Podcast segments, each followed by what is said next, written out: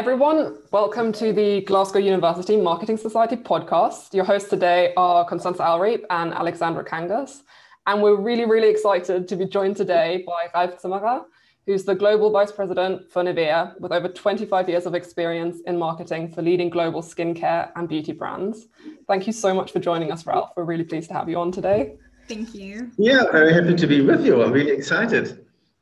Yeah, so I mean, I introduced you briefly, but maybe you could tell us a little bit in your own words about yourself and your kind of journey to becoming the VP for Nivea now. Yeah, I'm uh, obviously German by birth, um, um, and I've been in marketing now for 25 years. I started off my career at, at Unilever, so an English Dutch company. Mm-hmm. I spent 18 years with them in different global brand development roles, working on brands like Dove or Axe or Pond's. Um, and I always had a very international career. I started off in Hamburg, but uh, then I moved to New York quite early on, to Singapore, mm-hmm. to London, and then actually um, six, seven years back, um, back to Germany, and then joining Beiersdorf, uh, and now leading Nivea um, as our biggest global brand from the brand side. Oh, that's really exciting. So, obviously, you have a lot of experience working with other really successful people in marketing. And we were just wondering kind of what are the commonalities you see in these these people that you work with? What do you think are some of the personality traits or skills that you kind of see people who succeed in your field have? Yeah, it's quite interesting that the, the types of people that succeed in marketing are actually quite different. I mean, they're not just one profile. Yeah. I mean, some people are extroverts, some are introvert. Um, I think there's not just one. I think in the end, um, in marketing, there, there's one thing I always say, you know, um, if you want to be successful in marketing with your brand, you need to be different and or better than other brands. No, I think that's that's mm-hmm. a big thought. Yeah.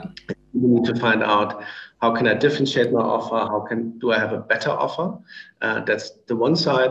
And then I think the second side, um, we always call this a little bit marketing test. I think as a marketeer, you need to be able to put yourself into shoes of other people because you're trying to find out, you know, what what, what preoccupies them and what they're yeah. interested in, what they might be excited about. Um, so we always say a good marketeer is also often very good at giving presents to his friends or family. he or she finds something that um, you know, really uh, the other person says, oh, wow, yeah, I really wanted to have that. Um, how did you know?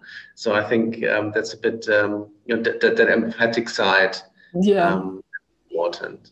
Yeah, and, that's a really fun way of looking at it. but that really makes yeah. sense. Uh, yeah, yeah, definitely. And then I think, you know, obviously there are lots of things you need to do. I mean, you need to be able to lead teams. Um, mm-hmm. Also in, in, marketing, you obviously have that um, you have a combination. You've got teams within your company that you work with, no? um, marketing teams, but also different functions. But then also you're leading quite a lot of agency teams, creative teams, whether it's in advertising or digital or uh, in uh, brand identity design. And those are then also different kinds of people. You know, how you motivate a creative is different than how you motivate a controller. Yeah. Um, So I think you need to be able to um, you know, relate to, to yeah, adapt, relate exactly, um, you know, what drives people, and then obviously thereby getting to the end result you want to get to. Yeah.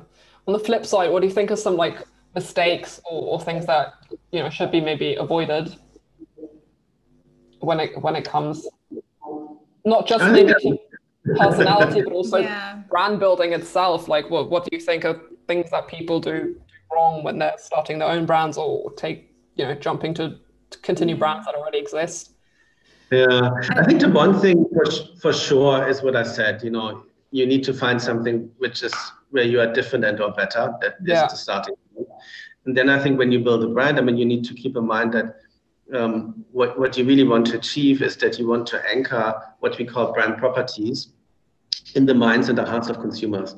So uh, you might want to stand for color, uh, for a certain logo, uh, for certain visuals, uh, for a scent, um, for a sound. Yeah. Um, so I think it's a lot about continuity you know, building those brand properties over time. Because the more brand properties you own, no? color, logo, yeah. no? you get, the more valuable brands really become. Um, and it's a fine line though, because on the one hand, you need consistency to build those brand associations Yeah? yeah. Um, on the other hand, you need to be careful not to become boring. So you need to kind of, uh, you know, do that both. No? You need to kind of be consistent, but at the same time interesting. And I think that's a big challenge. No? Yeah. And I'm, I'm sure you, especially, I mean, Nivea is such an old and established brand, and especially the beauty skincare is pretty there's a lot of you know new trend brands coming up new trends coming up it's really fast paced how do you how does Nivea stay relevant and stay stay such a big global brand when there's all these younger newer brands coming up yeah definitely i mean it is a challenge i think the one thing though that you can't really do is completely change your brand to to please mm-hmm. people it's like a brand is like a person like you and me you know? when one day you know you're interested in i don't know animals and the next day you want to kill animals that's weird no? so I mean, you need to stay a bit true to your soul no? and to the personality of the brand you then need to see those trends which are also trends that i can credibly address and offer no? because for example nivea stands a lot for care for moisturization if mm-hmm. there's a trend for I don't know chemically bleaching your skin, it would not be us. Yeah. yeah. Um, so you then you need to find out what where's this overlap, what my brand stands for, what the trend that's out there, and what people want, and you need to find that sweet spot. Yeah. Um, combines it because otherwise it will be a very short-lived success. You know, you launch something which is very different, and people might say, "Oh, this is very different," um, but in the end, it will not not really be successful in the long term because you're just not credible offering it and it's not what you associate with the brand. Yeah. Um, how how is uh, Nivea now kind of also targeting like younger generations? I mean, obviously, what you're saying about having a really established brand, that means like I know so many people like my mom uses Nivea and things like that, but obviously the newer younger generations are a lot more hyped on on trends and with social media everything is just going so much quicker mm-hmm. um, is there anything in particular that Nivea is doing or is it just kind of maintaining that yeah, no, of- we no, we do, do a lot of work on, on it. So interesting uh, for sure. I mean, the one thing we do see is that um, our the awareness of the brand and the usership of the brand is actually surprisingly consistent across age groups. Um, yeah. So it's not that the Generation Z or millennials would not use yeah. us. On the one hand, they would just also use different products because when you're younger, you have different skin needs than when you're older. It's as simple as that. No, as older as you get, the drier your skin gets, and you obviously have skin issues.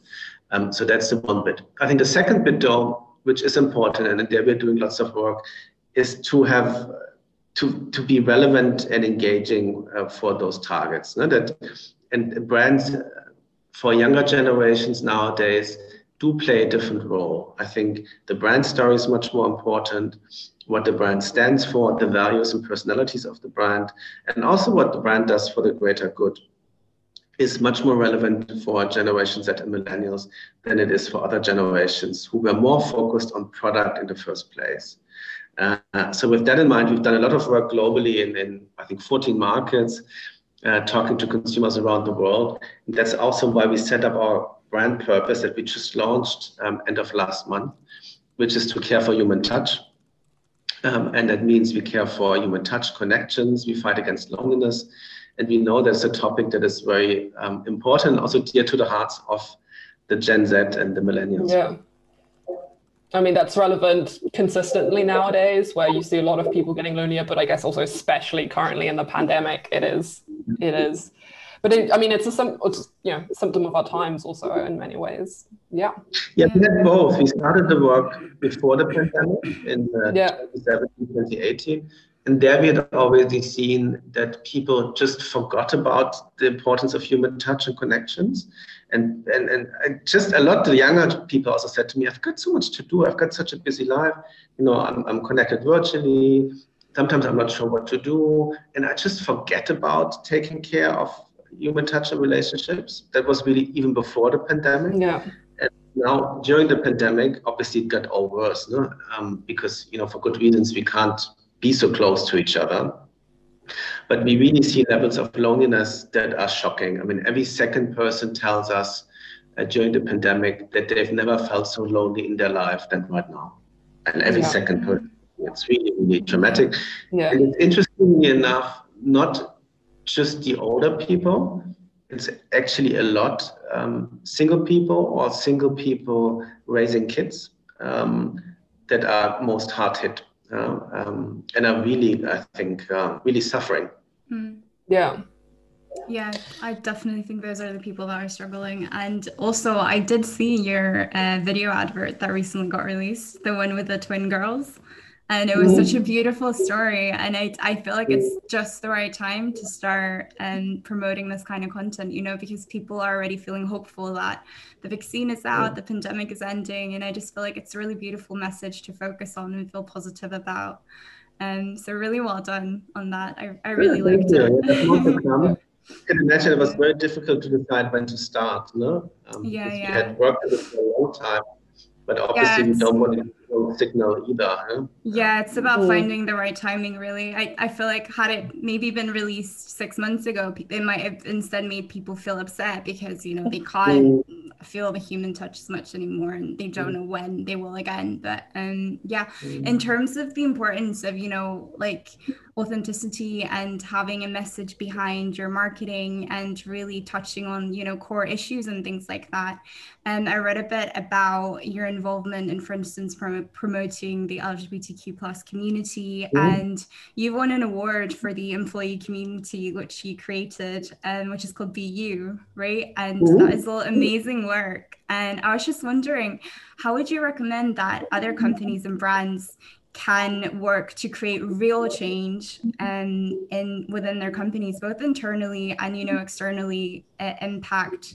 society in a way that is actually real and that creates impact. And um, you know more than just on the surface or talking about issues and mentioning them. How how did you achieve that? yeah, I mean. I think to a certain degree, also big companies, it's a lot about finding people who have the same passion um, and you know, those things you never do in your real work time. Yeah, you do it before or after or in between. Um, so I think for BU, for example, um, I was at a training actually, and um, they kind of asked you, you know, what do you want to do in the future? How, you know, what are things that are important to you in your life? And for me personally, it was a bit weird because I, I'm obviously a more senior person in the company, and we have a global leadership team which is around 80 people. Um, and within that leadership team, there are lots of men. There are not enough women yet. Mm. No? But at the same time, I'm the only out LGBTIQ person, which really shocked me, I have to say, because I thought, mm. how weird is that? And even yeah. for cosmetic yeah. Mm. And yeah, I said, yeah, I was really a bit shocked, and I felt like, look, when perhaps I need to use you know, myself to kind of portray for younger people that you know you can achieve lots of things and you can be how, who you are, mm. and um, just help found that and and bring some visibility to it. And then I think obviously you need internal supporters, or people who want to fight with you. Um, but then also I think I was getting a lot of support from our board, from our CEO, which also helps, no? because um, they then kind of um, they do they like they're not physically doing something for you, uh, yeah. but at least they're supporting it yeah. and endorsing yeah. it. And then I think once you see things growing, people join in, yeah, and, and want to be part of it. Oh, that's amazing. Were there any bigger challenges that you faced though that you feel you had to get over, or was it all just starting to speak about it and spread? You know, I think for for LGBTIQ and BU, not really. I think our company uh, is a lot about care and caring for people. So I mm. think there were quite some open doors. I mean, there are always some closed ones, but I think there were more open doors than closed ones. I think on the purpose, um, I think it was a bit tougher because you can imagine that um, finding a purpose and that also that that impacts the whole brand, a big global brand, um, is something which is, is very heavily debated. No? People have different opinions. Some say, oh, it's too risky. Mm. Uh, others will say, oh, but is the money well invested? Um, shouldn't we launch a new product or buy something else? Yeah. Um, so I think in that cases, you know, that's even tougher, I find, because there you need to uh, really live it and to walk the talk. You also need to take action on a corporate level in terms of funding So we are spending 20 million euros over the next five years to support skin touch projects. Mm. Which once you have the pledge, you're like, oh yeah, it's good, but until you get there, it's very complicated uh, yeah. because obviously there are other ways to spend 20 million euros. Um, yeah, of course. and you need to kind of get the support. So I think in the end, it's um, what helps you is that to be again to be very clear why it makes sense. Um, I think it also helps to create material which is engaging for people that they f- that speaks to them. Yeah, mm-hmm. because a lot in business goes over the head, but you get them more with the heart in the end, yeah. even if mm-hmm. they don't uh, admit it. Um, yeah, I feel like that's even more relevant now, and it's becoming increasingly relevant. That I think mm. people and consumers just want something that speaks to their heart and which aligns yeah. with their values and yeah. all that. Yeah, exactly. Yeah. yeah. so I think uh, there's no special trick, but I think passion, the right people, and then good work and fighting for it um, is important. Mm. Yeah. Well, so, you've done amazing work on it. Yeah, definitely. I have a team of people helping me. I'm not alone. no, yeah, I know. You're the founder, right? So well done. Thank you. So, kind of speaking on that, where do you see kind of marketing trends going in the next few years? I mean, obviously, it is becoming quite a fad also to use LGBTQ issues a lot of times to to promote diversity, which might not necessarily be reflected as closely when you actually look deeper than just the advertising campaign. Um, but yeah. that's obviously something that's becoming trendy. Do you think that's making a difference? Uh, you know, it's often people like critical of of those cam- of campaigns that are just kind of. Yeah, I think so, and I think yeah. rightly so. Um, yeah. I think in, in general, I see the trend continuing that um, we as people, you know, want companies and brands to take responsibility. We hear that a lot, and and and people around the world told us that um, they just don't trust so much sometimes the state to solve the problems. Uh, they feel like brands and companies are very good, they're, they're successful, they're efficient, that they should take a role in really helping to solve big problems. And I think that trend will continue. Uh, with the Generation Z, I think they're even more focused on that than the millennials. Um, so I think that trend I really see continuing over the next few years. But at the same time, and I think rightly so, um, brands and companies then need to prove that they really mean it. Yeah, I mean it's nice to shoot a nice piece of advertising or have a nice campaign, but in the end, you know, actions speak louder than words. And I think that's something that um, you know people will demand, the audience will want to know more about, and rightly so. And uh, that's why also I think from a corporate perspective we take it very seriously. So our um, you know, auditing a company, Ernst Young, for example, is auditing our pledges, you know, what we promise. Yeah. Uh, and if we don't deliver by 2025, we have a problem. No? Um, wow, yeah. But that's also going to uh, further kind of uh, yeah. Yeah. happen step in the right direction, definitely. But then, obviously, in the last few years and continuing in the future, you have a lot of technological changes impacting marketing and how marketing is conducted. Mm. Um, I guess, especially we younger consumers see it a lot in the beauty and skincare industry because we follow the stuff on mm. YouTube, we follow it on social yeah. media, it's closer to our hearts than I think it probably has ever been before. Mm. Um, how how's it been? Where do you see it going in the future? Um, you know how how's your your job changed i guess in the last 20 25 years and and what are some some upcoming trends? Yeah i think it has changed a lot and not. Uh, that's the interesting bit the, what hasn't changed is that you need to be really clear what you as a brand are all about. Well, i think that never changes. So the strategy um, you know being clear on what what the brand stands for what it can offer what it cannot offer how it behaves that's even more important now than ever um, I think what has changed are obviously the channels, no? how you get into contact with your audience. No? It used to be, I don't know, print and TV, no? and now it's obviously lots of different channels. And I think that's obviously the challenge to ensure that you use those channels as they fit. Yeah?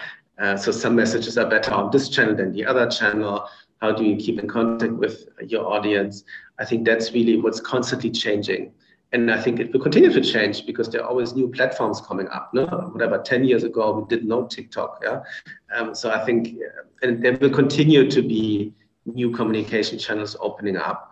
But I think in the end, it's a good, um, from a marketing perspective, it's very exciting because a lot of those channels um, are much more interesting to create for, uh, because you can do much more. Mm-hmm. Um, the challenge is the, the management of the complexity. Yeah, when you have a message and you want to play in every single channel, you just go crazy. Yeah, I mean, um, you go bankrupt and yeah. and yeah. yeah.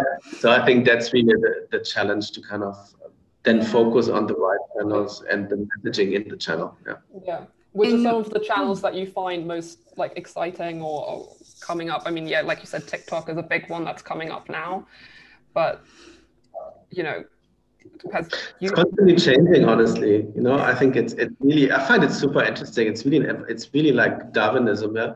Um so i don't remember what 15 years ago facebook was the latest thing today you're yeah. like facebook was that yeah? And then you have you know, snapchat i mean it keeps on changing. So i can't tell you which one is it going to be. Yeah. my impression that um, the big trend that you see that we talked about in the beginning is that people also want to have more togetherness again and feel like part being of a group and, and, of, and of, of a unity. I think that will continue and probably platforms that facilitate this will be more successful than others. I hope. Yeah. You know, at one of our recent events, we talked a bit about how technologies and especially new technologies and upcoming ones like AI um, are used in marketing and really how much AI is facilitating and us to focus more on say the creative parts of marketing and the more fun parts as a marketer and AI helps us to gain insights and create mm-hmm. content and all those things. Um, what do you think considering these upcoming and growing technologies in the future like AI or you know XR and VR, all these things? Um, how do you think they may impact the skills that are needed for future upcoming marketers? What do you have any oh, tips to give to students who want to be successful in the field? yeah, I think they will continue. They will obviously impact it a lot. I think you know what we're all hoping for, obviously, is that with AI and technology further evolving, is that we can more personalize the exchange. And I think what I still dream of more is also to be really much more in exchange with our audience because we're still sending more than we're interacting. Yeah? Um, my hope is that obviously in that context, um, uh, technology will help us. I think for future marketeers, obviously, you know, it depends. I mean, you know, analytically, you obviously need to ensure that you know you get the data, you understand the data. Hopefully, AI will help us to pre pre-analyze it. Mm-hmm. But then still you need to kind of make sure you set the right priorities and use the insights that you have in here to create creative, which is engaging. Yeah? Mm-hmm. So I think the idea of um, empathy, being empathetic, mm-hmm. um, seeing what an insight can be and how you link it to your brand, those are still the same strategic skills you need. Mm-hmm. Um, but in terms of obviously mastering um, the data mining, that's something that all marketeers nowadays, you know, need to be trained in. You know? Yeah. And it will change you know, because there are going to be new tools. So I think you'll constantly need to relearn uh, to a certain degree um, because yeah. technology is obviously, you know, developing exponentially. Yeah. Well, thank you so much. This has been incredibly insightful and some of the things you've mentioned are definitely things that we've been talking about in, in our society, but the way you've expanded on them has been obviously been really incredible to hear from someone with your level of, of uh, at a company. Yeah. Um, for sure. I feel like since you're at the top of your field, basically as VP, as global VP of Nivea, it's it's great to hear what has gotten you to the place where you are and to hear your advice to students who want to be as successful or who just want to, you know, be successful in the mm-hmm. field of marketing. And, and I think the tips you gave have been really insightful, especially in terms of what skills will basically always be relevant, you know, like being empathetic yeah, and aware of the consumer and all those things. And thank you so much. thank you for your time. You're very welcome. And the last advice to you, I think in the end, you're always good in things that you love to do. No? I mean, yeah. don't try to do something that sounds exciting, but perhaps it's not really for you. Um, and don't try to run after an image that you think you need to create for yourself. I think just find out what motivates you. Uh, and normally, what motivates you, what you're passionate about, is also what you're going to be good at. And marketing is also like a handicraft. I mean, you the more you do it, the better you get. Uh, I mean, it's really also a bit of it needs training. You know, there's no perfect marketeer has fallen ever off the sky. Thank you for listening to this GUM Marketing Society podcast episode recorded in early February 2021.